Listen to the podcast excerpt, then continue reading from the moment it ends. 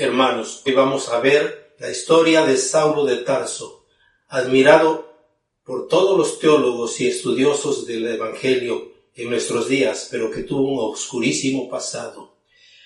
Y voy a leer en el capítulo 26 del libro de los Hechos, los versículos del 9 al 18.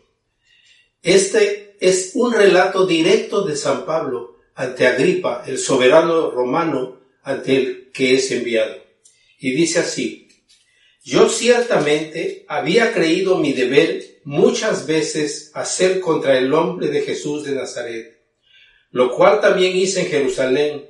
Yo encerré en cárceles a muchos de los santos, habiendo recibido poderes de los principales sacerdotes, y cuando los mataron yo di mi voto. Y muchas veces, castigándolos en todas las sinagogas, los forcé a blasfemar, y endurecido sobremanera contra ellos, los perseguí hasta en las ciudades extranjeras. Ocupado en esto iba yo a Damasco con poderes y en comisión de los principales sacerdotes, cuando a mediodía, oh rey, yendo por el camino vi una luz del cielo que sobrepasaba el resplandor del sol, la cual me rodeó a mí y a los que iban conmigo. Y habiendo caído todos nosotros en tierra, oí una voz que me hablaba y me decía en lengua hebrea, Saulo, Saulo, ¿por qué me persigues? Dura cosa te es dar cosas contra el aguijón. Yo entonces dije, ¿quién eres, Señor?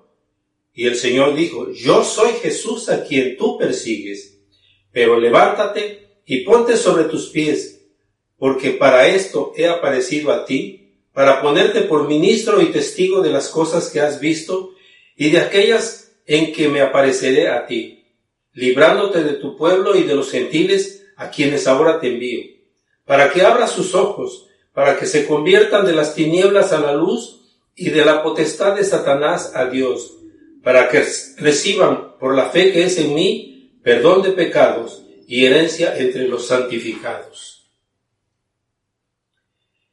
La historia de Pablo vista desde otro testigo la tenemos en el libro de los Hechos, capítulo 9, del 1 al 9. Pero quiero tomar esto porque es la declaración que Pablo directamente hace ante Agripa, ante el cual es llevado como acusado de andar predicando el nombre de Jesús. Pablo, como leemos en el relato, creía que estaba haciendo lo correcto al perseguir a los que no opinaban como él. Él no conocía mucho del camino, había oído hablar y pensaba que era una doctrina errónea, falsa, y que debería ser erradicada con todos los que la seguían. Según él, estaba actuando de acuerdo con la voluntad de Dios. Pero por lo que vemos aquí, Dios le dice, no estás persiguiendo a un grupito de gente, Estás persiguiendo a mi cuerpo porque la iglesia es mi cuerpo. Por eso le dice, yo soy Jesús a quien tú persigues. Ante esta declaración, Pablo no le queda otra que reconocer que estaba en el camino incorrecto. Y en el libro de los hechos que les mencioné, el capítulo 9, ahí tenemos una historia más completa de lo que sucede con Pablo después de que él cae al suelo. Pero no lo voy a tocar ahora, sino lo voy a dejar para después. Ahora me concentro en su testimonio ante Agripa, el rey romano. Según decíamos, Pablo pensaba que estaba haciendo lo correcto, que estaba combatiendo a los que predicaban un pensamiento falso. Pero volvemos a recapacitar, esa era su personal opinión. ¿Qué aprendemos de esto? En primer lugar, que muchas veces nosotros empezamos a hacer cosas que no tienen nada que ver con la voluntad de Dios, pero que humanamente y por instrucciones o guías de Satanás pensamos que eso es lo correcto para hacer. Pero Dios tiene un plan diferente. Aquí vemos que este tremendo pecador, por la soberanía de Dios, no importa su pasado, No importa lo que haya hecho, Él lo toma y lo pone para predicar el Evangelio que antes combatía. ¿Por qué pensamos esto? Porque Dios es omnipotente y Él puede hacer con los elementos de su creación lo que Él quiera. Ya hemos dicho que puede actuar con ellos o sobre ellos o incluso en contra de ellos para sus propósitos de la preservación de su creación. Y en este caso está incluida la iglesia. Y por eso toma a este pecadorzote y lo integra al ministerio. Algo parecido con lo que vimos con otro pecadorzote llamado Leví Mateo y un pecador, pecadorcito chiquitito, pero que era también gran pecador, que no se le permitía ni siquiera entrar al templo y los integra a su ministerio. ¿Qué es lo que aprendemos nosotros de todo esto? Que cuando Dios te llama, lo hace de manera infalible, de manera eficaz, como dicen los teólogos de Westminster el llamamiento de Dios es eficaz. No te queda otra si eres una persona consciente que obedecerlo. La otra cosa que aprendemos es que nuestros planes deben de ser sometidos a la consideración y a la autoridad de Dios para que Él nos diga si es lo correcto o lo incorrecto. Porque muchas veces, por no decir que la mayoría de las veces, Iniciamos trabajos en nuestro grupo, en nuestra comunidad o en nuestra iglesia para que nos vaya muy bien, para que nos volvamos muy famosos. Si soy político, para que voten por mí a la hora de las votaciones.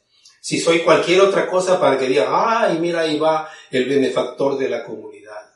No, debemos de hacer los planes, como Pablo mismo va a decir más adelante, en 1 Corintios 10, 31, hacer todo para la gloria de Dios, así sea lo más humilde como comer o beber o cualquier otra cosa, hacerlo todo para la gloria de Dios. Otra cosa que aprendemos, que no importa el pasado. Para Dios, desde el momento que tú lo recibes en tu corazón, Él lo transforma todo y Él cambia, se olvida, borra todo lo que habías hecho en 2 Corintios 5, 17, Pablo va a decirlo de esta manera. De manera que si alguno está en Cristo, las cosas viejas pasaron, y aquí todas son hechas nuevas, porque ahora somos criaturas de Dios. Somos hijos del Padre. Somos miembros de la familia de Dios. Somos coherederos con nuestro Redentor y por lo tanto ahora somos embajadores como Pablo mismo se convirtió para llevar el Evangelio a otros, para llevar las buenas nuevas, para llevarles el aviso de que el reino de los cielos ya está aquí presente. ¿Y qué es el reino de los cielos?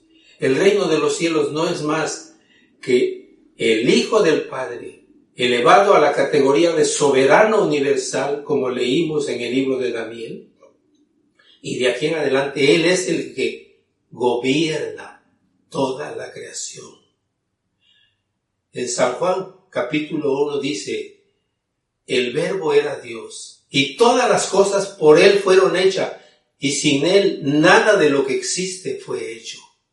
Y ese es el ministerio que debemos llevar a los demás. Es el ministerio que Pablo empieza a predicar e inclusive ante Agripa lo predica al grado que llega un momento que el mismo rey ya no sabe si Pablo tiene la razón o en realidad debería seguir creyendo en lo que él cree. Porque el testimonio de Pablo es tan contundente que a los humanos, inclusive a nosotros, no nos queda otra que aceptar que el Señor es soberano, que cuando nos llama a su ministerio, borra todos nuestros antecedentes y nos declara nueva criatura. Y repito, si alguno está en Cristo, es una nueva criatura. Las cosas viejas quedaron en el pasado y de aquí en adelante todo es nuevo. Y es a lo que Cristo Jesús se refiere con Nicodemo cuando le dice, te es necesario nacer de nuevo. Te es necesario nacer de agua, o sea, de limpieza y del Espíritu, del Espíritu Santo. Hermanos, que de aquí en adelante todos los planes que tengamos en nuestra cabeza, primero consultémoslo con el Señor y Él nos va a decir si es lo correcto o si hay que modificar algo o de plano cambiarlo, porque Él es el soberano sobre todo el mundo y especialmente sobre cada uno de nosotros. Así es que recordemos las palabras, que de aquí en adelante todo lo que hagamos, sea comer o beber o cualquier otra cosa, hagámoslo para la gloria de Dios. Recibamos la bendición. Que el amor de Dios el Padre, la gracia de nuestro Señor Jesucristo y la comunión del Espíritu Santo sea con cada uno de vosotros y con vuestras familias donde quiera que se encuentren. Amén.